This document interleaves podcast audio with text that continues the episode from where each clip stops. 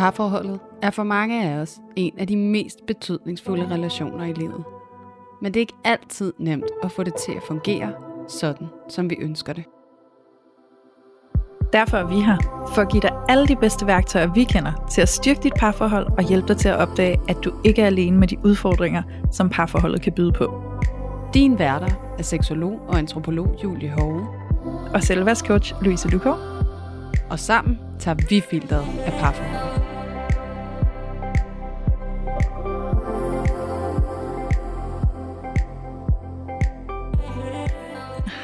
Og hjertelig velkommen til endnu et nyt afsnit af Parforhold Uden Filter. Så sidder vi her altså igen og er klar til at sprede lidt nye indsigter, forhåbentlig nogle rigtig gode guldkorn ud til alle jer, der lytter med. Og i dag der har vi valgt et, øh, et emne, hvor vi skal til at snakke lidt ind i, når vi har nogle oplevelser, hvor at vi kommer i kontakt med en følelse af svigt eller skuffelse, og at den her følelse, den bare godt kom kan komme til at sidde lidt fast. Og indimellem, så kan vi jo komme til at gå og bære på den følelse i ret lang tid, og det kan faktisk være sådan lidt svært i parforholdet, når det er, at vi ikke får givet slip på den følelse. Så kan der opstå den her særlige dynamik imellem os, hvor den ene part gerne vil have følelsen til at forsvinde, og den anden part er måske ikke helt klar til at give slip i den. Men hvad kan det egentlig betyde, når den her følelse egentlig ikke bliver forløst? Fordi indimellem, så kan det altså godt komme til at betyde, at den bare er på spil i mange år efter.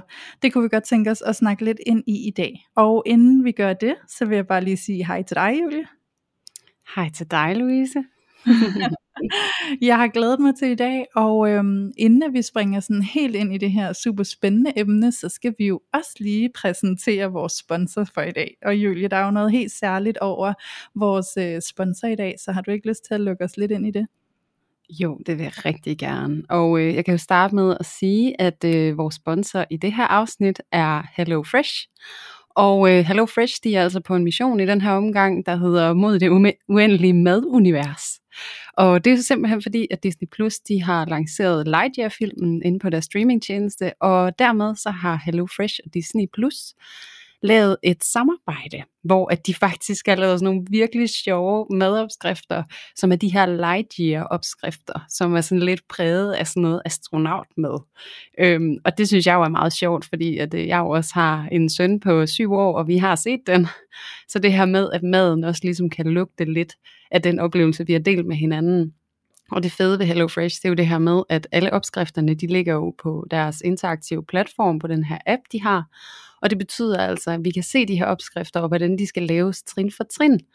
Og det er altså virkelig fordelagtigt, når jeg, at jeg rigtig gerne vil prøve at lave noget god mad sammen med min søn. Og så gør det det jo bare endnu mere sjovt for os, at de nu har det her tema med indover. Og fordi at de også har det her tema, så har de faktisk også valgt at lave en lille konkurrence. Og det betyder, at når I bestiller en af de her Lightyear-opskrifter, så er der sådan en lille QR-kode på opskriften. Og hvis I scanner den, så kan I faktisk vinde en tur for to til Orlando, hvor I kan komme hen og så se Kennedy Space Center og få sådan en rigtig astronautoplevelse. Og det synes jeg jo er helt vildt sjovt, og jeg tænker da helt sikkert, at det er noget, jeg gerne vil deltage i. For det kunne da være noget af en oplevelse, og så komme derover og så tage sønnemanden med. Jeg ved ikke, om du også tænker, at det kunne være en sjov oplevelse, Louise, om der er en lille astronaut gemt inde i maven på dig. Ah, ikke sådan umiddelbart. det er nok ikke sådan lige der, hvor jeg er den allerstørste fan.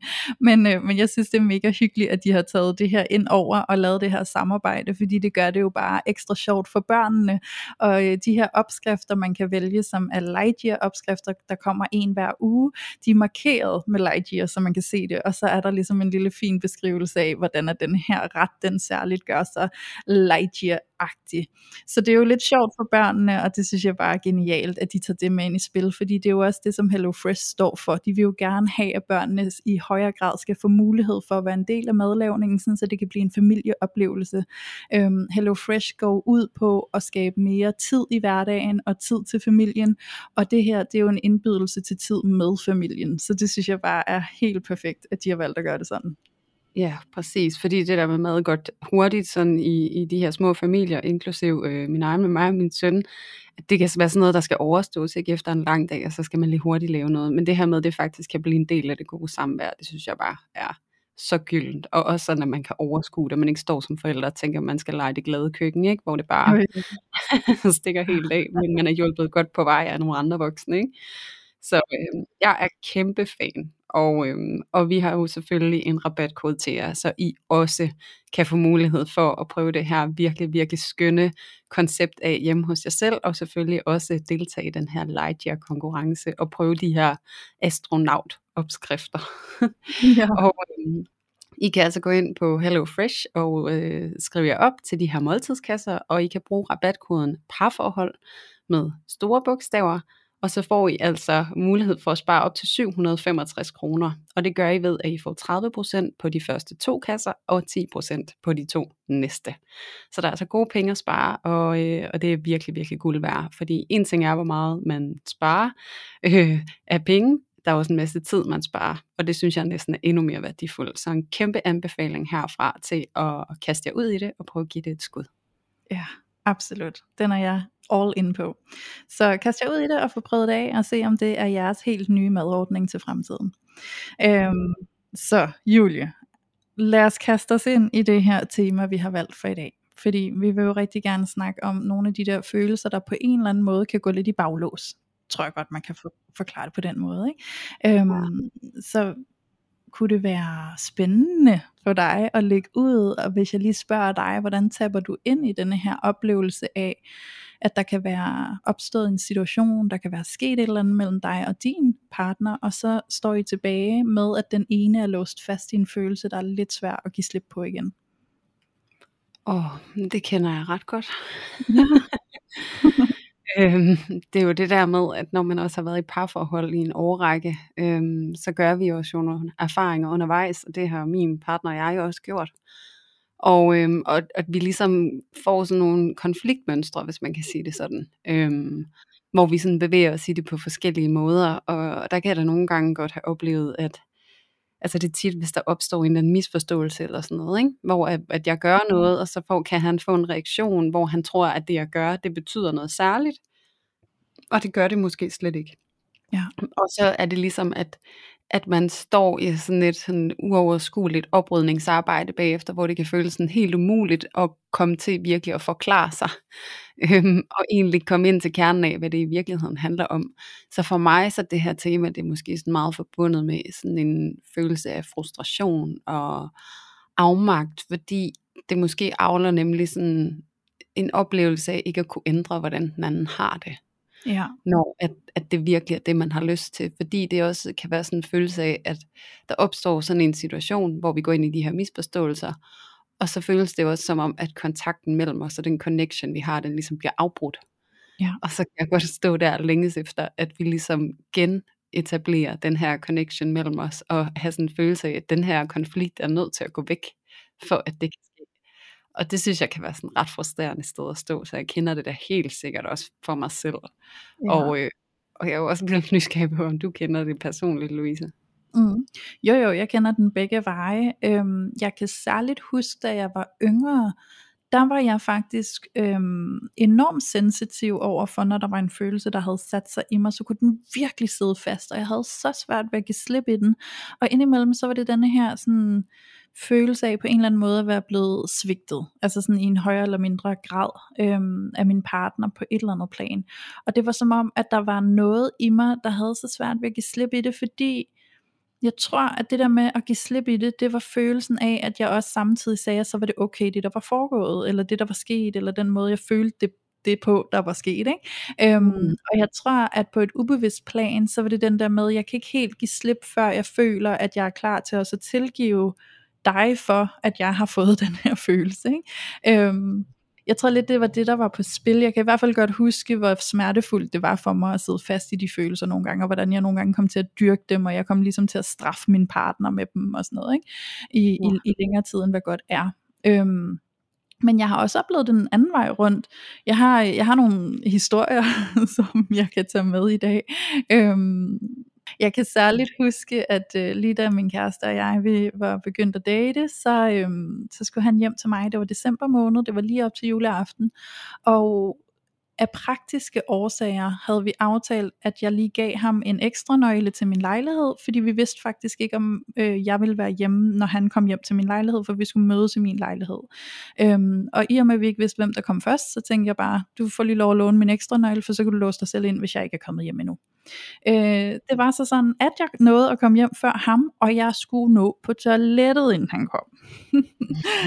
øhm, og øh, til dem af jer, der ikke ved det allerede, hvis øh, I ikke har hørt mig tale om det her i podcasten, så har jeg haft kæmpe store issues med at skulle øh, på toilettet og lave nummer to, når min kæreste var til stede. Øhm, det har været sådan helt cirkus. Så jeg var bare så glad for, at jeg var nået hjem inden ham, fordi så kunne jeg lige nå at få det klaret, inden han kom.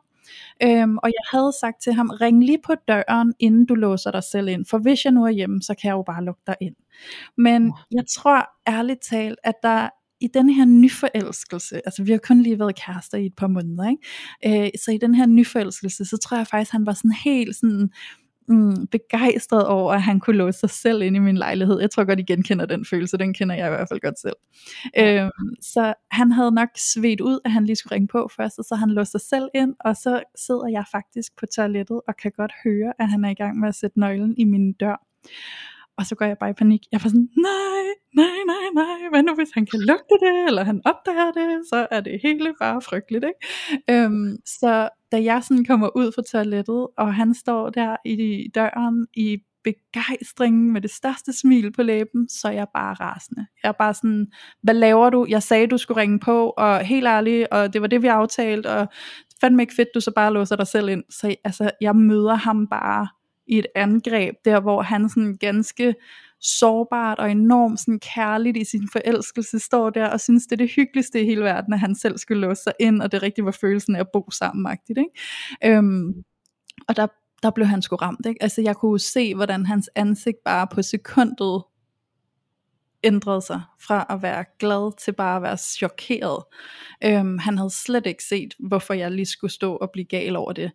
Øhm, og så begyndte jeg jo så i min vildrede at bortforklare det med, at øh, det, var jo, øh, det var jo den 22. december, og øh, om han ikke havde tænkt lidt over, at det jo var jul om to dage, og det kunne være, at jeg stod og pakkede julegaver ind, som han ikke skulle se, og jeg kom med alle mulige bortforklaringer, for jeg kunne heller ikke få mig selv til at sige, at det var fordi, at jeg var på toilettet, og det ville jeg ikke have, at han skulle være vidne til, vel? Ja. Øhm, så mine forklaringer var også bare enormt tynde og enormt dårlige. Øhm, men den her følelse, den sad bare i ham rigtig længe efter, og jeg kan bare huske, at jeg fik så dårlig samvittighed. Jeg havde det så dårligt, for jeg kunne mærke på ham, at han blev ked af det. Og den der følelse af at bære ansvaret for at have gjort ham ked af det, og virkelig have givet ham den der dybe følelse af, af skuffelse i sådan et glædesmoment, som jeg egentlig godt ville have delt med ham. Jeg ville faktisk også godt have haft det moment med ham, hvor vi synes, det var hyggeligt sammen, og jeg følte, jeg havde ødelagt det hele. Så jeg havde jo en kæmpe iver for at, at rydde op i det, og hele det, og sige sådan, ej men, og dit og dat. Øhm, så efter et par timer, hvor vi faktisk ikke havde talt til hinanden, fordi det hele bare blev så mærkeligt, øhm, der åbnede jeg op og sagde, ved du hvad, i virkeligheden, så var det fordi, at jeg skulle på toilettet, og det havde jeg det sindssygt stramt over, at du skulle overvære, og det er derfor, at jeg sådan kom til at flippe ud på dig. Det er jeg virkelig ked af. Det må du virkelig undskylde. Kan du tilgive mig for det? Øhm, ja. Og der var han sådan, jamen følelsen sidder bare stadig i mig, for det var sådan, at jeg oplevede det. Og det var faktisk enormt svært for mig på en eller anden måde at skulle finde en accept over for, at jeg ikke kunne tage den følelse ud af ham igen. Øhm, så det gjorde det faktisk rigtig, rigtig svært, også fordi den sad i ham længe. Øhm, så jeg havde jo virkelig et stykke arbejde i at finde ind til og give rum til, at den følelse var en, han skulle processere igennem på egen hånd, som jeg i princippet ikke kunne tage fra ham igen. Nej. Ja. Og den der kæmpe frustration og afmagt over, sådan, jeg har virkelig brug for, at det her det går væk. Og jeg tænker jo også, altså sådan, det at du fortæller ham, hvad det i virkeligheden handlede om, er jo også virkelig at sætte sig selv i en super sårbar position, ikke? hvor du fortæller om noget, som øh, føles pinligt og flovt, og, ja. og, sådan, og du vælger at eksponere den del af dig selv for at genoprette kontakten. Ikke? Jo. Og at det så ikke sker, er jo helt vildt sårbart. Og der tænker jeg jo, at rigtig mange kan godt blive forfaldende til så at blive rigtig arige, eller trodsige, eller brede, fordi sådan, nu åbnede jeg mig, nu, nu prøvede jeg ligesom at bryde isen, og jeg bliver ikke imødekommet, så nu bliver jeg vred og trodsig for at trække min sårbarhed tilbage. Ja. Øhm, og det der med netop ikke at gå ned i det hul, men blive ved med at stå med sin sårbarhed, og, og, og virkelig altså, slutte fred med det på en eller anden måde, det er jo virkelig en rigtig høj grad af selvregulering.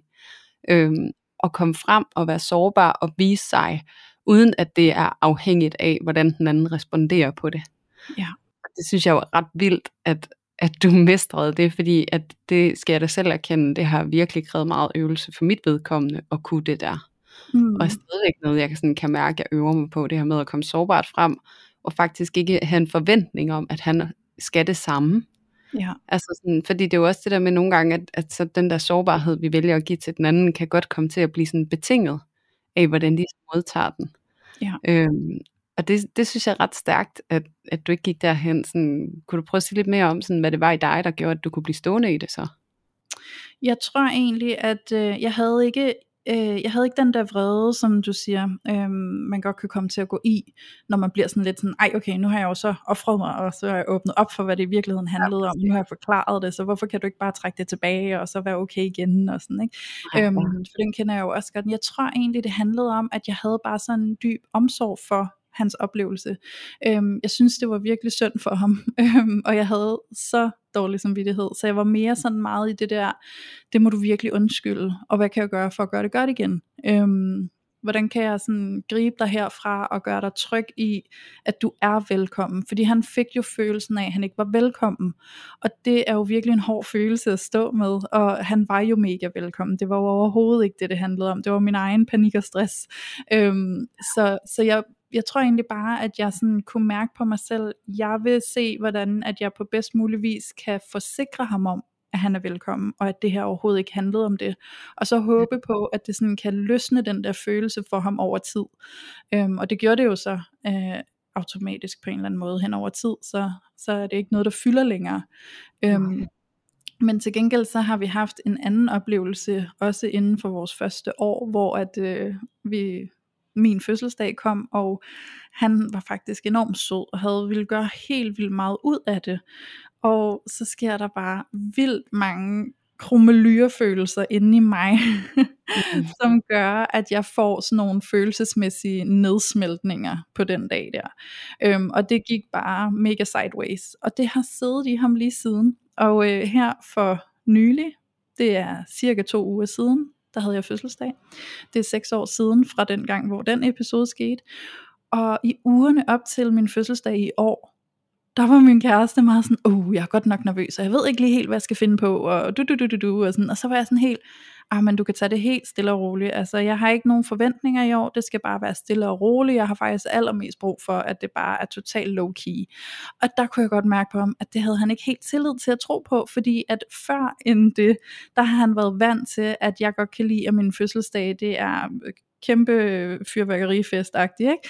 at der skal bare ske noget hele tiden. Så han har virkelig den der følelse af, at fordi han følte, at han fejlede i det det første år, hvor han, øh, hvor han planlagde alt muligt fint til min fødselsdag, så har det siddet i ham år for år for år for år, at han får den der stress op til min fødselsdag, sådan, uh, kan jeg nu gøre det godt nok, kan jeg nu sørge for, at hun synes det er godt nok, og, det, og hun bliver glad for det, og hun ikke bliver skuffet, og alt muligt andet. Og det var bare ret vildt for mig at se i år, hvor meget det stadig sidder i ham, de her sådan 5-6 år efter. Øhm, så jeg gjorde mig virkelig umage i at sige sådan, hey skat, hvordan kan vi rydde op i det der? Hvordan kan vi frigive den der følelse i dig, hvor du er så nervøs for, om jeg nu engang bliver skuffet. Altså fordi der er jo ingen tvivl om, at det sidder som en eller anden form for traume i ham, øhm, den oplevelse han havde dengang. Øhm, og, øh, og, og det synes jeg faktisk er hårdt at se at det sidder sådan i ham, og han føler så stor en forpligtelse over for, hvordan han skal tilfredsstille mig på min fødselsdag. Så jeg prøver ja. virkelig sådan at, at rumme ham i det, og virkelig sådan gøre mit allerbedste for at formidle til ham, at han kan slappe helt af, og virkelig vise ham min taknemmelighed, og så håbe på, at det også over tid er noget, der sådan bliver ryddet op i og afviklet på en eller anden måde. Ja, og hvor er det fint egentlig, at det her med, at du beskriver den måde, du også er bevidst omkring det på. Altså det der med, for jeg tror, at mange, de kommer egentlig bare til sådan, måske altså, altså lade det passere lidt, eller går bare og bliver ved med at agere efter, at det er sandt, at det er noget, vi skal være bange for. Altså, ja. men det der med, altså, som prøver at bevidst gøre det en smule, både for dig selv, men også for ham, og at du egentlig møder ham i det. Sådan ja. at, hey, det der skete dengang, det var en, en overreaktion på en såring, eller hvad man kan sige, et eller andet, der var inde i dig, og at det har sat et eller andet spor i ham, og det er jo ikke fordi, du var forkert, fordi du skal jo have den reaktion, som du har, Mm-hmm. Men det der med også at rumme, at jeg så også, at den gjorde noget ved dig, og det, ja. det kan lave noget oprydningsarbejde, særligt når det er i starten af en relation, ikke? Mm. Fordi det er så spædt, og alting er så fint, og skal sådan lande og finde sin plads på en eller anden måde, så det er jo også de der første erfaringer i en ny relation, kan også blive enormt afgørende for, hvordan vi agerer ind i relationen fremadrettet. Og der er det jo nemlig virkelig vigtigt, at hvis vi har haft de der sammenstød tidligt i relationen, at vi så netop er meget bevidste omkring, så rydde op i det, når vi genbesøger det på en eller anden måde. Mm. Og det synes jeg jo er ret fint at høre, hvordan I stadig kan arbejde med noget. Jeg tænker også for dem, der lytter med, at hvis at de oplever, at der bliver hængt sig i, i noget, som der bare engang, eller dengang vi mødte hinanden, at vi havde det så godt, og så var der lige pludselig den der situation, og så var det som om, at så blev det hverdag, eller så vendte det, eller et eller andet. Og det er jo de der situationer, hvor man nemlig rammer ind i hinandens sorg. Og de kalder jo ikke på nedlukning, de kalder jo, kalder jo på udfoldning. Men, men at det netop også altså virkelig kræver noget af begge parter, og at man også skal være indstillet på og villig til, at begge parter kan få lov at tage det i det tempo, som de nu kan. Øhm, ja. For man kan jo netop også komme til at forsere noget på en eller anden måde, ikke? Jo, helt bestemt. Og, og jeg kom sådan til at tænke på før, da jeg sagde det der med, at man sådan kunne blive meget altså vred over det der med at lægge sin sårbarhed ud og sådan noget. Øhm, og så kom jeg til at tænke på, at der er jo også den anden side af det. Altså en ting er at blive enormt selvhævdende. Øh, for eksempel det der med, ej, nu må du for eksempel, altså hvis vi tager det med fødselsdagen, ikke? ej, nu må du altså også lægge det bag dig, det kan simpelthen ikke passe, og jeg har jo sagt undskyld, og så må du altså komme videre, fordi det kan ikke passe, at du skal blive ved med at hænge dig i det. Du må også give mig en chance for, at, ligesom, at jeg kan få lov til at ændre mig. Og, altså, ja. så går man jo og bliver helt vildt selvhævdende, fordi man ligesom prøver at forsere, at den anden skal have det på en anden måde. Men der er jo også en anden båd, man ligesom kan hoppe i, som er, hvor man bliver enormt selvudslættende.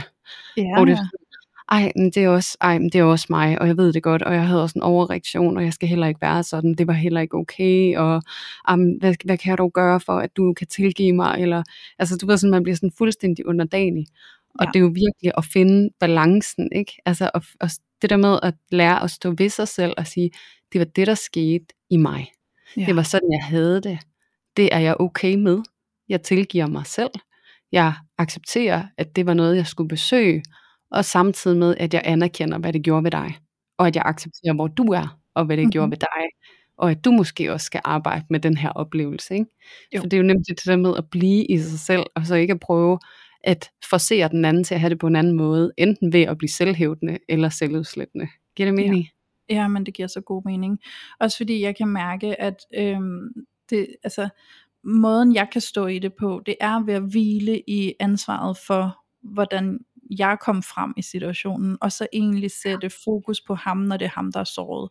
Øhm, havde situationen været omvendt, og det var mig, der var såret over et eller andet, der er en følelse, jeg havde svært ved at slippe i, så ville jeg også være rigtig glad for at blive støttet på den måde, at han sådan bare kunne sætte mig i fokus og sige, okay, der sidder noget i dig, som er svært at, at være med, som stadig gør dig utryg.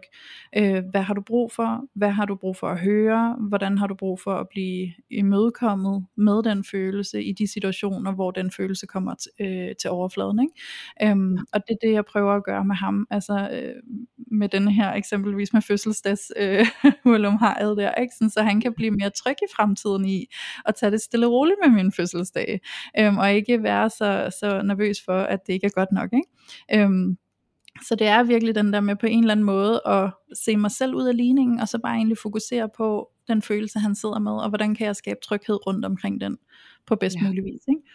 Ja, præcis. Nemlig ja. også uden at annullere det på en eller anden måde, ikke? fordi det er jo det, man kan komme til sådan, altså sådan, det hul kan jeg også falde i nogle gange, hvis vi har altså en eller anden konflikt, mig og min kæreste, sådan, og jeg vil bare ønske, at det ikke var sket, eller sådan, jeg vil ønske, ja. at jeg ikke havde sagt noget agtigt, fordi man bliver så super træt af, når at der bliver skabt den der disconnection, fordi vi rammer ind i noget, der er svært.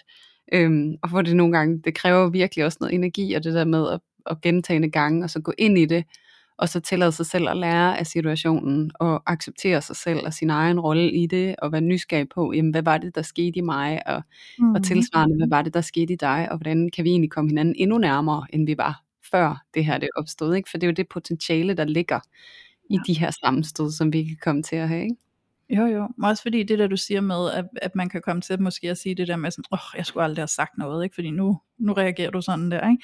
Det er jo ja. også enormt bebrejdende et eller andet sted, ikke? det er jo meget bebrejdende over for, nu giver jeg dig ansvaret for det jeg gjorde, øhm, mm. fordi du, du møder mig på den måde, som du gør. I stedet for at stille sig rummelig over for, hvorfor reagerer du sådan på det, jeg lige har gjort eller sagt. Fordi når jeg står i den følelse af at blive misforstået, fordi det er jo det, det handler om for mig, det er, hvis der sker et eller andet mellem mig og min kæreste, og jeg kan mærke, at hans reaktion ikke passer til min oplevelse af situationen, og min intention med min, mine handlinger i situationen, så får jeg lige sådan en lille klokke, der ringer, der siger sådan, hov, ho, ho, ho, ho, der er et eller andet her, der ikke matcher, der er et eller andet her, der bliver misforstået, så lad os lige stoppe op, inden vi tillader de her reaktioner, og begynde at interagere med hinanden, ikke? Øhm, og så stopper jeg op og siger sådan, hvad er det du opfatter lige nu? Fordi jeg har, der er en clue, der fortæller mig, at du opfatter noget på baggrund af noget, jeg ikke ser, der sker. Ja. Øhm, og så bliver vi nødt til at få klarlagt det. Så vi bliver nødt til at få et overblik og et syn på, hvad er det, du tænker, der sker lige nu, kontra hvad jeg oplever, der sker lige nu. Fordi der er der et mismatch i, og det skal vi have til at matche på en eller anden måde. Ikke? Øhm, og det gør jeg også, fordi jeg har det sådan, at vi kan nemt komme til at misforstå hinandens intentioner, når vi gør noget, øhm, og, og når vi ligesom sådan interagerer med hinanden i hverdagen. Så det er bare så skide vigtigt at kunne åbne op og så sætte ord på, hvad var egentlig din intention, og det kræver altså også nogle gange, at vi selv bliver super bevidste, øhm, fordi hvis ikke jeg var bevidstgjort i situationen, så kunne jeg jo bare komme til at reagere på hans reaktion, ikke? eksempelvis ved at sige sådan, åh, oh, jeg skulle åbenbart ikke have sagt noget, ikke? men det er jo virkelig også at gå i reaktion selv, og for det første komme til at nedgøre ham, eller bebrejde ham, men samtidig også lukke mig selv af. Fordi i mm. virkeligheden, når, hvis jeg har et behov for at sige, åh, jeg skulle aldrig have sagt noget, så får jeg følelsen af, at det jeg egentlig også siger, det er, du forstår mig ikke, og jeg gider ikke at gøre et forsøg for, for at vi skal forstå hinanden. Øhm, så det er også på en måde for mig et statement om at give lidt op og rulle med øjnene, og bare sådan lade relationen sejle sin egen sø. Ikke? Øhm, ja. Så der er virkelig noget, noget fint i at stoppe op og så sige, hov, der er et mismatch i din reaktion, og hvad jeg forventer, vi gør lige her. Så hvad er det, du oplever? Og når jeg ved det, så kan jeg sige, okay, så forstår jeg godt din reaktion. Det var bare overhovedet ikke det, der var min intention her. Jeg er virkelig ked af, hvis det er sådan, det er blevet opfattet. Lad os lige prøve at sådan klarlægge det og få lidt syn på, hvad det egentlig er, der foregår. Ikke? Ja, lad os rewind det. Og jeg synes, den ja. måde at gribe det på, som du beskriver der, Louise, den er jo bare så fin. Fordi at noget af det, jeg også ser, der kan komme til at ske, og det er jo også, vi har lavet sådan et afsnit, hvor vi snakker om det der med, at man kan blive blind på sin selvudvikling, og lave ja. sådan noget spirituel bypassing, ikke? Øhm, og hvor at, at noget af det, jeg ser, der nogle gange kan være fælden, man kommer til at hoppe i, når man skal prøve at øve sig på at være bevidst i de her situationer. Det bliver lidt den der, det er din banehalvdel, det er ikke min. Altså sådan en, ja, ja. Øh, det, det er dit, altså det er dig, der lugter, det må du selv lægge rode med, ikke? Øhm, som jo egentlig er enormt ukærligt, og ikke særlig samarbejdsvenlige indstillinger have over for den anden, fordi der også, det er jo den der med at bevare den omsorg for hinanden, og den medfølelse, og den øh, indlevelse i, hvad det er, der sker i situationen, hvor at det der med at bare sige, det er dit, det er ikke mit, det er sådan en passiv-aggressiv måde egentlig at frelægge sig ansvaret på. Så det tænker jeg jo også, hvis man sidder derude og kan, kan genkende det, og så blive opmærksom på, om det måske er det, du kommer til at gøre. Øh, fordi det, der ligger i det, det er sådan en enorm hårdhed, mm. og sådan en kynisme på en eller anden måde, hvor at det vi gerne vil have, når det er, at vi skal prøve at og hvad kan man sige, udvide relationen og ligesom at få den til at ekspandere helt vildt, det er jo netop at indføre øh, mildhed og kærlighed og omsorg, og det er ligesom at den måde, vi rykker frem på. Så det gør vi ikke, når vi tager den der kynisme, og så lægger den ud på bordet til forhandlinger og siger, ved du hvad, det er dit, det er mit, ikke? Jo, og det, jo, jo. Ja, det er jo også ja. en virkelig ubehagelig måde at blive mødt på. Altså det ved jeg da selv, hvis jeg bliver mødt sådan, så bliver jeg enormt ked af det, fordi jeg bliver virkelig sådan, det føles som om du siger, fuck dig, du må passe dig selv. Øhm, og det bliver jeg vildt ked af det over, for sådan, hey, hvor er villigheden til relationen, altså sådan, hvor er villigheden til, at vi sådan forstår hvad der foregår, ikke? Sådan, så vi ikke skal have det sådan her. Øhm, fordi jeg er ret overbevist om, at det jo ikke er det, vi vil hinanden. Altså vi vil jo ikke hinanden ondt, så der er jo tydeligvis bare et eller andet på spil her, vi lige skal undersøge. Øhm, så det tror jeg helt sikkert også, at det det handler om, fordi jeg tror også, at hvis man har den der følelse af at blive misforstået af sin partner, som går i reaktion, og man så får den der sådan, åh, så skulle jeg bare ikke have sagt noget. Så mm. tror jeg, man skal undersøge med sig selv, hvad er det, der er antændt inde i dig, lige der, hvor du egentlig får den reaktion. Fordi er du i kontakt med at føle dig skyldig, man kan ikke være i følelsen af at føle dig skyldig, så du afviser, at du skulle have noget skyld i det her. Øhm, mm. Eller føler du dig så dybt misforstået, og føler du bare ikke, at der er, øhm, hvad kan man sige, at der ikke er, er, er rækkevidde til at blive forstået. Og derfor Mm. så har du sådan givet lidt op på overhovedet at prøve. Øhm, så lige undersøg, hvor kommer den reaktion fra, den der sådan opgivelsens reaktion i at sige sådan, åh, det skulle jeg åbenbart ikke have sagt. Øhm, hvad, hvad, hvad gemmer sig inde bag den? For det er ret vigtigt, du kommer i kontakt med det, hvis du gerne vil åbne op for en anden villighed til at imødegå situationen og undersøge den. Ja, præcis. Ja. Og det er så interessant, det du siger, fordi at jeg kan virkelig også genkende, altså jeg besøger også den der, åh, jeg skulle ikke have sagt noget. Ja. Nu gik det lige så fint, og så prøvede jeg at sige noget, og nu går det bare ikke fint, og det er jeg bare træt af. Ja. Og der er det igen det der med, hvad er det, der motiverer dig til at komme det sted hen, hvor det, at det er den der opgivende fornemmelse, Ja. øh, man kommer i kontakt med. Og for mit vedkommende, så er det jo virkelig også, altså, til, det er noget, der tapper ind i mit tilknytningsmønster rigtig meget, ikke? Altså, hvor det er den her med, at jeg hele tiden underbevidst stræber efter fred i relationen, fordi det er lige med, at der er trygt, ikke? Så, så Ja. det her med, åh oh, nej, nu skabte jeg ufred. Ej, et selvmål. Hold da kæft, hvor er jeg dum, altså. Ja. Ej, jeg skulle have tænkt mig om, jeg skulle ikke have sagt noget, ikke? Øhm, så hvor det er den der, sådan, og så bliver det jo selvudslættende på en eller anden måde, ikke? Sådan, jamen, det er fordi, jeg ikke må være her, og der er ikke plads til mig, og hvordan, hvordan kunne jeg være så dum at tro, at jeg kunne tage min plads her, og det skulle jeg aldrig have troet, eller det skulle jeg ikke have gjort, og, og så Wow. bliver det jo sådan et offersted, jeg Ja. kan kravle ned i, ikke? Og, og, og det deler jeg jo også for, at man måske kan undersøge med sig selv, jamen, hvor er det, jeg kommer hen, altså når det er, jeg får sagt det her med, det skulle jeg aldrig have sagt, ikke? Altså sådan, Ja. er det, hvad er det, du er bange for lige der? Ja, ej, lige præcis. Wow, det var et godt øh, perspektiv at få med. Jeg er sikker på, at dem, der sidder derude og tapper ind i den her sådan undvigende tilknytningsstil, de måske lige får en lille øh, åbenbaring lige der, Julia. øhm, Det kan man da håbe. Det Ja. kan man da håbe. Ja. Ja, bestemt, fordi de der små åbenbaringer, hvor vi lige får sådan adgang ind til at forstå os selv på et lidt dybere plan, det er jo altså ofte med til at give os redskaberne til rent faktisk at begynde at handle lidt anderledes, sådan så vi kan i virkeligheden nå ind til det, vi faktisk ønsker os. Fordi det, vi tit ønsker os, det er jo kontakten og nærheden, ikke? og det er jo ikke den, vi får, når vi går i de der uhensigtsmæssige reaktioner. Øhm, Nej, præcis. Og man kan sige, at øvelsen er jo også at finde ud af, sådan, hvor er det så, jeg kan gå hen, når jeg ikke skal gå derhen. Ikke? Ja. Jo. Øhm, og man kan sige, altså jeg, jeg kan stadigvæk ramme ind i det fra tid til anden, ikke? Og, og det første naturlige sted, jeg kommer i kontakt med, det er det sted, jeg lige beskrev før, ikke? Hvor det var sådan, hvordan var jeg så dum at kunne tro, at der var plads til mig her, ikke? Og jeg Jo. skulle bare ikke have sagt noget, for nu har jeg lavet ufred, og nu har jeg, jeg prøvet at skabe mere kontakt, og nu har jeg endnu mindre. Ej, hvor er jeg dum, ikke? Ja. Øhm, hvor, hvor at det, som er det nye, ikke? Altså når man også bliver mere tillært tryg, det er det her med, at åh, nu sagde jeg noget, og jeg kan mærke den der frygt for, at, at jeg bare ikke må være her, og at jeg har ødelagt det hele, og der ufred, den kommer op i mig. Og det er der, hvor selvberoligelsen, den kommer ind i billedet, som ligesom har været det, jeg har lært, som, for at flytte mig fra det sted. Og som Ja. jeg stadigvæk bruger det her med, hey, du meldte ud, hvad du havde brug for, der var et eller andet, der fyldte i dig. Og bare fordi, at der måske ikke er en, der er klar til at modtage det, så er det ikke ens betydende med, at det var forkert at gøre det. Nej. Altså det her med at have tillid til pladsen i relationen. Jeg har tillid Ja. til min plads i vores relation. Og det er ikke fordi, jeg er forkert, eller fylder for meget, eller er for besværlig, at den her reaktion kommer. Det er fordi, at min kæreste også er et menneske, med mm. lige så stort følelsesrepertoire, og lige så mange fortællinger og sorg, alt muligt, som jeg selv går rundt med. Og det vil være så naivt at forvente, at han har en nul, hvad kan man sige, reaktion på de ting, jeg kommer med. Fordi Ja. så tillader jeg jo heller ikke ham at være. Så det der med, at han skal jo heller ikke være selvudslættende. Nej. Så det her med egentlig også at finde gaven i, okay, men jeg får også lov til at se ham, og jeg kan fortælle mig selv, at det ikke er fordi, jeg viser mig, at, at du ved, at han er forkert, eller jeg er ikke forkert. Nu, jeg håber, det giver mening. Jeg snøvler lidt rundt i det, ikke? Ja. Øhm, men det her med netop at, sådan at berolige sig selv, i stedet for at gå op i katastrofetanken, er egentlig essensen af det, jeg prøver at få frem. Ja, og den fangede jeg, så det håber jeg også, lytterne gjorde. Ja, Øhm, ja, og så er jeg lidt nysgerrig, Julie. Når du så har beroliget dig selv, hvad, hvad er så dit næste træk derfra, i forhold til sådan at, at tage den her situation an? Mit næste træk, det er egentlig meget sådan selvomsorg, altså sådan også at trække mig for mig selv faktisk, øhm, fordi at, at jeg får en erfaring med, at, at det er okay, ufreden er der. Ja. Altså sådan, relationen er ikke ved at gå i stykker.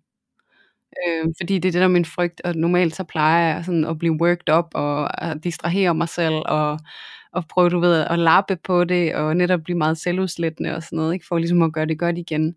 Øh, det der med at, at gå for mig selv, måske nogle vejrtrækningsøvelser, øh, eller bevæge mig, gå en tur, eller sådan noget, for ro på nervesystemet igen, og sådan at være okay med ufreden, altså fordi at jeg prøver at lære mit nervesystem, at ufred er ikke lige med relationsdød. Nej. Øhm, så det her med egentlig at tolerere det, og så egentlig vende tilbage, fordi at så når jeg ligesom har beroliget mit nervesystem, så er jeg ligesom sådan okay igen, øh, kapacitetsmæssigt i forhold til at, at interagere i relationen, og så kan jeg vende tilbage igen, og så tjekke ind igen, og hvis han så stadigvæk er afvisende, det er jo også det, der er med, den, med det her tema i dag, ikke? hvis den anden så stadigvæk sidder i det, så kan jeg tage tilbage i den ro, jeg lige har skabt for mig selv. Mm. Øhm, så det, så det, det det her med, at det er jo virkelig i mødet med såret, at, at så kan vi selv regulere, og det her med, at, at som jeg også godt kunne tænke mig at få med i dag, det er også det her med at give det tid. Ja. Altså der er jo en grund til, at vi bruger den her floskel med, at, at tiden læger alle sår. Mm. Og det, det er virkelig tid, at nogle gange virkelig den rigtige ingrediens for, at vi ligesom kan få lov til at komme ind og bearbejde det, som er svært og som gør ondt, og også at give den tid i relationen, i stedet for at at gå med min autoreaktion med, at det skal gå væk med det samme, fordi ellers mm. så, så dør den. Ja. så ja. det her med at give tid, det er virkelig essentielt, både til mig selv, men også til ham. Og det der med at blive ved med at turde vende tilbage, ja. fordi at jeg har tillid til mit eget mantra om, at jeg jo godt må være her. Ikke? Jo. Og hvad betyder det, når du siger vende tilbage? Hvad, hvad betyder det sådan helt i praksis? Det er jo at vende tilbage til, til samtalen med min partner. Ja. Og så sige for eksempel, øhm, det her skete, jeg kunne mærke, at jeg havde en reaktion, fordi det er jo også respekt for, at han måske ikke er klar til at folde det ud lige der, hvor jeg er. Ja. Man kunne sige, det, der var den her situation, jeg havde den her reaktion, jeg er okay, men jeg kunne rigtig godt tænke mig, at vi lige vender det, fordi at jeg fik også en følelse af, at der skete noget ind i dig, og jeg vil mm. gerne have, at vi mødes i det. Ja. Ja. Så det her med en invitation til at finde hinanden igen. Ja, og måske sådan åbne op for at forstå, hvad skete der egentlig over i dig. Fordi Præcis. det ved du jo på nuværende tidspunkt ikke, kan man sige, før du går hen til ham, ikke? Og undersøger det med ham. Det tror jeg er ret ja. vigtigt, fordi jeg tror også nogle gange kan vi blive fanget i vores egen, øh, vores eget behov for at stå i sådan en situation, hvor vi er gået forbi hinanden og blevet frustreret på hinanden, og når nu gik du i en eller anden reaktion over noget, jeg gjorde, hvorfor gjorde du det, og sådan, ikke? Øhm, så tror jeg nogle gange godt, at agendaen kan blive meget på vores egen præmisser, ikke? altså sådan vores eget behov, øhm, og nogle gange så tror jeg virkelig bare, der er brug for os at sådan stille os åbne for at forstå, hvad skete der egentlig inde i dig? Sådan helt uden, at det skal sådan kobles på os selv, men bare ja. sådan ren og skær nysgerrighed. Lad mig lige, hvis du har lyst til det, vil du lukke mig ind i dit univers og fortælle, hvad der egentlig skete, fordi så tror jeg bare virkelig, der er noget guld at finde, ikke? Ja, præcis. Og mm. så nogle gange vil jeg sige, at selvom at jeg giver sådan en invitation, og det er også sådan til måske nogen derude, der synes, det kan være lidt svært at invitere sin partner, øhm, der kan faktisk være mange situationer, hvor jeg ikke får noget. Altså sådan, jeg får aldrig rigtig at vide, hvad der er sket. Nej. øhm, og det, det har jeg så gjort mere og mere hen over årene, fordi vi ligesom også har øvet os på det her, og det er igen det der med tid. Fordi det er også, når man er undvigende, som min partner også er, så bare det her overhovedet med at sætte ord på, hvad der sker, ja. er kæmpe udfordring. Ja. Så det der med at, at, at også vente på, at der bliver ligesom et sprog for det, eller sådan, jamen det ved jeg ikke, hvad der sker, fordi at det, er slet ikke, det orienterer jeg mig slet ikke i, fordi det er jeg ikke trænet med, hvis det giver mening. Ikke? Ja. Øhm, så det her med, at, at selvom at du kommer på eller kærligste vis og gerne vil invitere og, og lære at forstå og alt det her, så hvis det ikke bliver modtaget, så er det heller ikke fordi, at, at du skal stoppe med at være nysgerrig. Men mm. det her med at også at give tiden og have tålmodigheden til, at at der ligesom bliver nemlig skabt et sprog for det på en eller anden måde, ikke? Jo. Og hvordan, jeg er nysgerrig, Julie, øhm, i forhold til det, hvis nu, at din partner så siger, men det ved jeg ikke, det kan jeg ikke sætte ord på. Den her tid, du beskriver, som I ligesom lader arbejde i forhold til at få skabt et sprog, øhm, på hvilken måde udvikler I det sprog? Jamen det er jo egentlig det her med, at, at vi har en dialog omkring det her med at tjekke ind og hvad man mærker, og ved at jeg også deler, hvad jeg mærker, det kan jo også nogle gange være en inspiration til, jamen hvordan kan man, kan man sætte ord på det, man mærker? Ja. Og det er jo også sådan, at vi mennesker, vi udvikler os jo i spejlingen med hinanden, ikke? Med, med alle mulige andre mennesker. Så det er jo også ja. det med, at vi kan spejle hinanden i, ligesom at lære at få sådan et følelsesprog på en eller anden måde, ikke? Jo, så det er, jo, det er jo det her med, det er sådan et kontinuerligt, kontinuerligt stykke arbejde, hvor at vi ligesom lærer at orientere os indad Ja. Øhm, og det, det kan virkelig være svært for nogen, øh, mig selv inklusiv. Jeg har også udviklet med tiden et mere rigt sprog for mit indre følelsesliv, men det har jo virkelig været en proces, fordi jeg kan da huske i tidligere forhold, hvor jeg også, øh, nu jeg havde, vi havde øh, Tobias herinde i et af de forrige afsnit og snakke om det her med vores forhold og vores øh, skilsmisse og alt det her.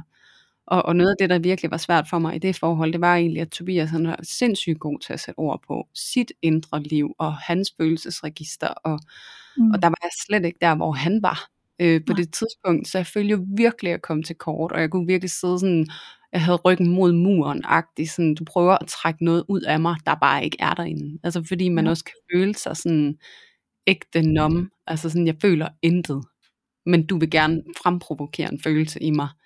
Øhm, og det er jo ikke fordi, at jeg føler intet, men jeg har ingen adgang til det, fordi jeg er så meget på overlevelsesarbejde, fordi jeg føler mig trængt op mod en mur, mm-hmm. så jeg kan mhm. ikke få kontakt til det. Ja. Så det er også det, der, det er derfor, jeg også synes, tiden er vigtig, og tålmodigheden og pladsen på en eller anden måde, fordi hvis du oprigtigt er sammen med et menneske, du virkelig elsker, som du oprigtigt gerne vil forstå, som du oprigtigt gerne vil tæt på, så det er også det der med, at hvad kan vi så gøre for hinanden af kærlige handlinger i relationen, som vi kan give den anden mulighed for netop at komme frem, som de er. Ikke?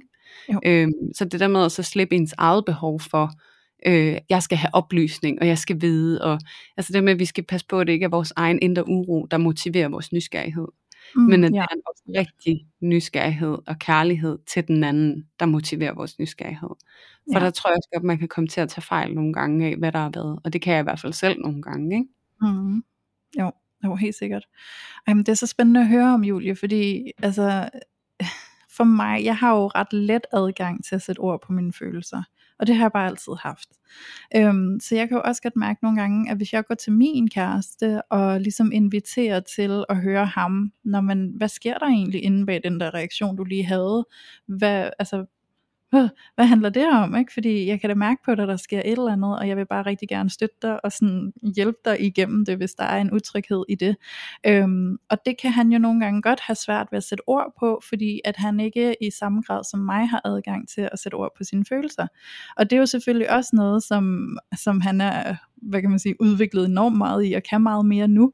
Øhm, og den måde, som vi arbejder på og sådan udvikle et sprog, det er selvfølgelig ved at øve os. Øhm, så der er jo noget i at øve os. For mig handler det jo om nogle gange at holde mig lidt tilbage og give ham noget space. sådan, så han får pladsen til at prøve at sætte ord på sine følelser. Fordi nogle gange så kan jeg komme til at sidde og sætte enormt mange ord på mine egne følelser, og så kan han blive lidt overvældet af det, og sådan nogle gange blive sådan lidt, wow, skal jeg så også kunne gøre det samme, ikke? Altså, øhm, og så kan det næsten sætte ham sådan endnu mere i ulyst til at sætte ord på hans følelser, tror jeg. Øhm, mm. så, så nogle gange så er det det der med, at jeg egentlig giver ham øh, rum til, at han får lidt mere taletid end mig, fordi at jeg sådan fornemmer, at det er det, der sådan er brug for, for at han tør komme lidt mere derhen, hvor han øver sig på det. Øhm, men det jeg egentlig også har oplevet, som har en ret god effekt for os, det er, at indimellem så hjælper jeg ved at tilbyde nogle forslag til, kunne det måske være det her? Øhm, og det er faktisk ret interessant, fordi gennem at høre dig, Julie, fortælle om dit undvigende mønster, og hvordan du oplever det, og hvordan det hele ser ud indvendigt for dig, øhm, så har jeg i højere grad kunne få en forståelse for, hvad han måske oplever, når han kommer i den reaktion. Øhm, så jeg har faktisk kunne tilbyde ham sådan, kan det måske være sådan her, det føles for dig? Fordi det ja. ved jeg, at Julie hun har fortalt mig om, og det kunne godt være, at du genkender noget af det. Øhm, og der var der sådan en helt fin åbning, hvor han sad sådan lidt stille, og så blev han sådan, ja, det kan måske faktisk godt være. Ja. Og det var bare så fint, det der med sådan, at jeg kunne sådan støtte ham og hjælpe ham ved at tilbyde nogle forslag til, hvad det måske kunne være, han, han oplevede. Ikke? Og så kunne han gribe i det, hvis det føltes rigtigt, eller sige nej, hvis det ikke var sådan, det føltes. Ikke? Og det tror jeg også er med til at udvikle den der kontakt til at forstå sig selv og sine følelser, og få lidt den hjælpende hånd. Ikke? Ej, hvor er det fint. Ja. ja for jeg sidder også og tænker sådan, og det er jo ikke, gør sig slet ikke gældende for alle, men for mig, så sådan, åh, det er også rart, og det er jo også sådan, jeg har det nogle gange, når jeg taler med dig, Louise, sådan, ja. at du sætter nogle ord på, hvor det var sådan, ja, det er sådan der. Mm. ja. øhm, og det der med, at det nemlig er meget kærligt og nysgerrigt og rummeligt, og det er sådan, prøv at høre, jeg, jeg tilbyder dig ikke de her ting, fordi at du skal tage det, men det er for at vise dig, at jeg er hos dig. Altså sådan ja. en, og jeg gerne vil forstå dig, ikke? Øhm, og det er jo også nogle gange det, når man er undvigende, så har man jo lært at lukke rigtig meget af for sig selv, og lukke ned for sig selv. Så når mm. der er nogen, der sådan aktivt og meget kærligt og omsorgsfuldt går ind, og så prøver ligesom at undersøge det landskab på indersiden af en selv med en, ja. så kan det virke enormt kærligt, fordi det jo netop er det, man ikke har fået øh, ja. da man er vokset op. Ikke? Og så ja. med det sagt, kan det jo også for nogen være enormt grænseoverskridende, hvis man er så nedlukket, at det, øh, at det, det kan næsten føles som et overgreb, ikke? at du overhovedet skal prøve ja. at overveje at komme derind, ja. fordi det tør jeg virkelig ikke. Nej, det må jeg også sige, det kan, det kan jeg godt genkende, fordi der har været mange gange, særligt i begyndelsen, hvor sådan, du skal ikke sætte ord på mine følelser. Bare sådan, okay, Nej, undskyld. ja, det, det, det. Så det er ja. også virkelig sådan, og måske også at sige, må jeg, altså, øh, må jeg komme med nogle forslag til, eller må ja. jeg fortælle dig, hvad det er, jeg ser, eller, og så også være klar på, at det kan være, at man får en afvisning, ikke? Ja, øhm, så, og det skal der nemlig være plads til, fordi noget af det, jeg også har lyst til at indskyde, det er det der med, at hvis man også som undvigende så rigtig gerne vil, øhm, altså det man tit kommer til, det er jo netop at blive enormt selvudslættende. Øhm, og man vil enormt gerne imødekomme den anden med det ene formål at genoprette freden.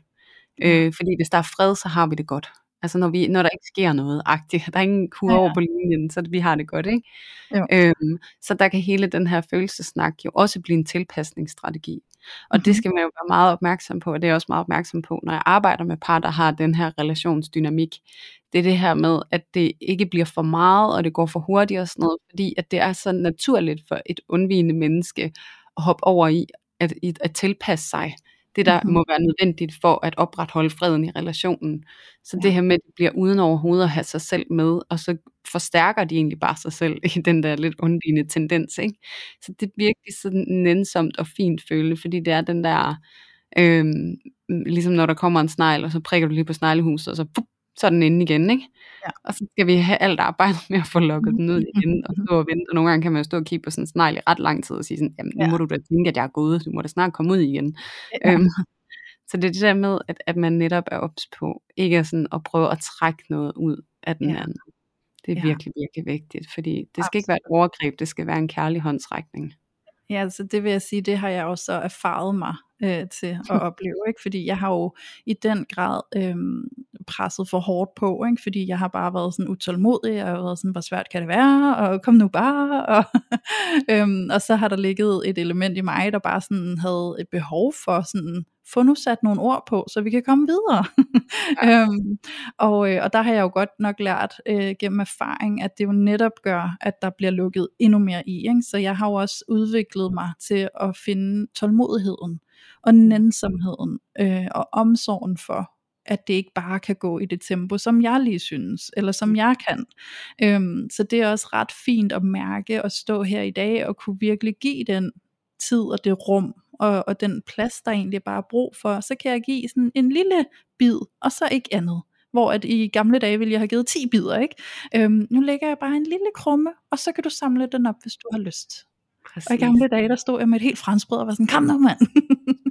øhm, ja. så, øhm, så, så det er ret fint, og det er jo et kald ud til alle jer, der resonerer med at have det ligesom jeg. Øh, har nemt ved at sætte ord på jeres følelser, og svært ved at forstå, hvorfor det er svært for den anden, og rigtig gerne vil finde klarhed, og kom nu, og vi skal have løst det her, før jeg kan slappe af, og sådan nogle ting. Ja. Øhm, få arbejdet ind i din egen ro, sådan så du med en ro kan stå over for din partner, og rumme det tempo, de kan være med i. Ikke?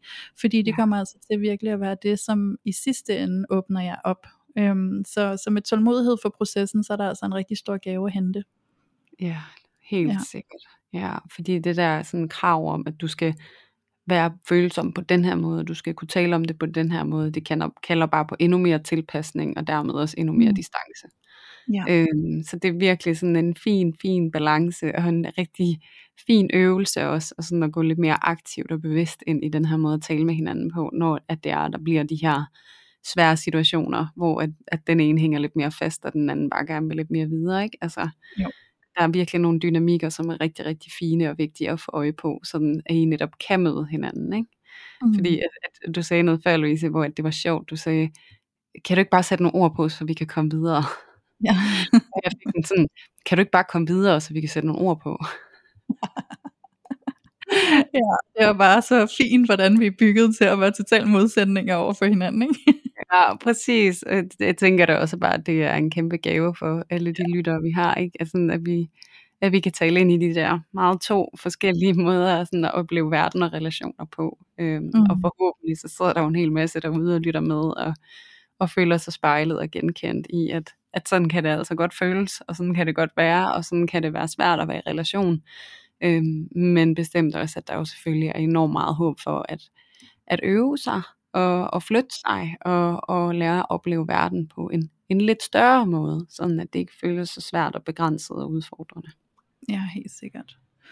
Åh oh, ja, så i, ja, altså, i alt det her, vi har snakket om i dag, Julie, så, så handler det jo i virkeligheden bare om, at hvis vi mærker enten, at vi selv sidder fast i en følelse, eller vores partner sidder fast i en følelse, så skab et rum, hvor I kan blive undersøgende på, hvorfor er der reaktion til stede, og så finde ud af, hvordan I navigerer i det. For det kan jo se ud på rigtig mange forskellige måder, alt efter hvordan I hver især er og har det. Så, øhm, så giv et rum til hinanden, og jeg tror egentlig bare, at budskabet i alt det her, det er at møde det med en omsorg, frem for at møde det med en frustration og en fordømmelse. Ikke? Øhm, fordi gennem den der omsorg, så kan vi altså i meget højere grad komme til at forstå hinanden og connecte ind til det, som vi i virkeligheden gerne vil, som jo er at have den her kontakt og kærlighed til hinanden. Lige præcis. Og det ja. her med at blive ved med at træne din, din selvregulering. Fordi mm. jo mere roligt øh, vi også kan møde hinanden, jo, jo nemmere kan vi også komme til at connecte med hinanden igen. Ikke? Jo. Sådan at vi ikke får tro, prøvet at trække noget ud af hinanden, eller få skubbet til hinanden, eller, ja. eller hvad det kan være, vi gør. Ikke? Så øh, pas på ja. dig, som lytter med, dig derude, pas på dig, mød dig selv med mildhed og omsorg og, og kærlighed, fordi så er det også nemmere for dig at møde din partner på den måde. Ja, helt rigtigt. Mm. Og så afslutningsvis vil jeg bare lige give et shout-out endnu en gang til Hello Fresh, som I altså har muligheden for at afprøve med vores rabatkode, der hedder parforhold. Og når I indtaster den, så får I altså rabat på de fire første måltidskasser. Det er 30% på de to første kasser og 10% på de to næste kasser. Og i denne her omgang, der har Hello Fresh altså det her samarbejde med Disney Plus, som er udkommet med den nye film Lightyear. Så der er nogle spændende Lightyear-opskrifter, som jeg er sikker på, børnene bliver begejstret for i jeres familie. Så hop ind og afprøv det. Det er et fantastisk koncept, og vi er selv pjattet med det. Helt vildt. Og så vil jeg altså også bare lige give et shout out til, til alle jer skønne lyttere, som faktisk har brug af de her rabatkoder, vi skaffer til jer, fordi at på den måde så er I faktisk virkelig til, med til at støtte op om vores podcast. Og det her hårde arbejde, vi ligger i at lave den her virkelig, virkelig dejlig podcast til alle jer helt vidunderlige mennesker. Så tusind tak til jer, som, øh, som griber muligheden og giver selv nogle nye oplevelser med de koder, vi skaffer til jer, for det gør virkelig et kæmpe indtryk på os og en stor forskel på os. Så tak ja. til jer. Ja, tusind tak. Og tusind tak til alle jer kære, kære logemedlemmer, som bare bliver ved med at rumme hinanden. Det er helt fantastisk at sidde og følge med i, hvordan I støtter hinanden inde i logen, og hvordan I deler ud af jeres sårbarheder og jeres dilemmaer, og hvordan at I griber hinanden og giver gode råd og deler jeres erfaringer, sådan, så at I på den måde kan hjælpe hinanden i, hvordan I kan stå i de dilemmaer, som I har i jeres liv og i jeres parforhold. Det er så smukt at se, så tusind tak, fordi I er så gode ved hinanden inde i logen, og hvis du ikke allerede er i logen, Ocean, så synes jeg, du skal gå ind og blive en del af det fællesskab, fordi det er simpelthen helt fantastisk. Og øhm, det gør du ved at gå på Facebook og søge på parforhold uden filter-lotion, og så anmoder du bare om medlemskab, og hver tirsdag så lukker vi altså nye medlemmer ind. Ja, så skynd jer ind i lotion, og, øh, og hvis du sidder og lytter med og synes, det er bare hammer dejligt, så må du selvfølgelig også som altid gerne smide et par stjerner, en tommelvinger op, eller endda en lille anmeldelse. Og når det er sagt, så er der vist heller ikke ret meget mere at sige end tusind, tusind tak for i dag, Louise. Det har godt nok været en kæmpe fornøjelse. Det har det helt bestemt. Endnu en gang, Julie. Tusind tak til dig også. Ja, så dejligt et afsnit, synes jeg. Og det håber vi selvfølgelig også, at I synes derude, alle jer kære lyttere, som jeg selvfølgelig også vil sige tusind tak for i dag, og tusind tak, fordi I har været med til at tage filteret af parforholdet.